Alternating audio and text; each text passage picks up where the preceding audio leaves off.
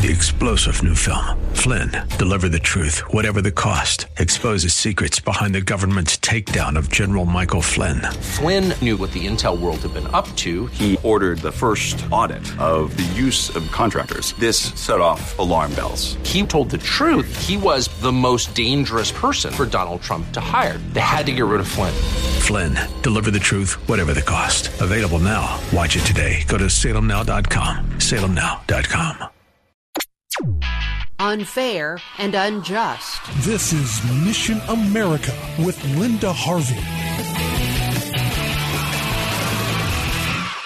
The Ohio State Board of Education recently passed a resolution to review every Ohio school lesson and program for white privilege, hate speech, white supremacy, and systemic racism. It's truly a radical's dream and will open the door to all of the far left causes. Who decides what is hate speech or white privilege? The conservative members of the board fought against this policy, but any objections were considered racist, so the majority passed it. And this will become an invitation to unfair accusations, to rewriting American history, to speech codes, to quotas, even in sports, and possibly to leniency in disciplinary policies. It's actually reverse racism, but even worse than that, it allows any person who is offended, no matter how unsubstantiated their claims are, to dictate what becomes truth and what is declared to be racist. We are seeing where this has already headed with the mayor of Columbus authorizing the removal of the Christopher Columbus statue from its place at City Hall. This is what countries do when they are being taken over by Marxists. One acceptable version of history is allowed,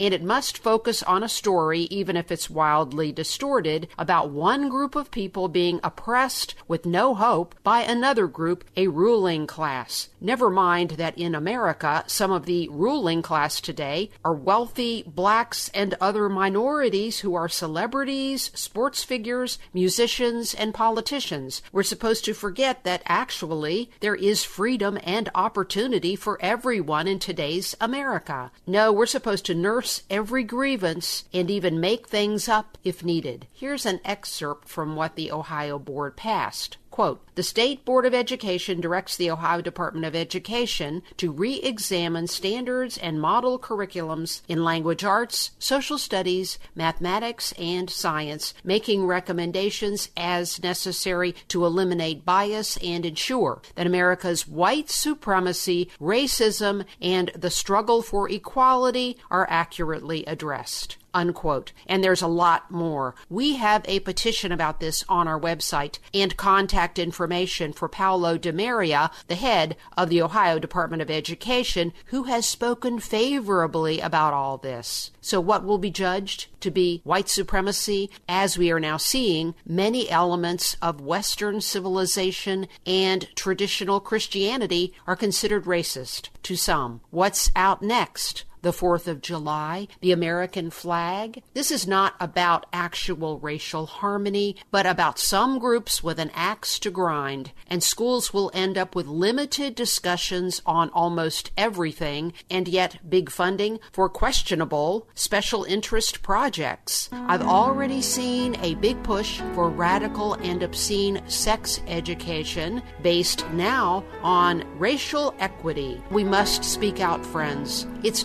not racist to do so, but just the opposite. We must all stand up for the truth because our kids deserve it.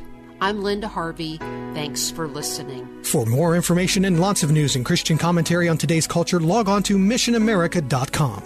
Be sure to listen to Mission America every Saturday afternoon at 1 here on AM 880 and 104.5 FM The Word, WRFD. And remember, with God, all things are still possible.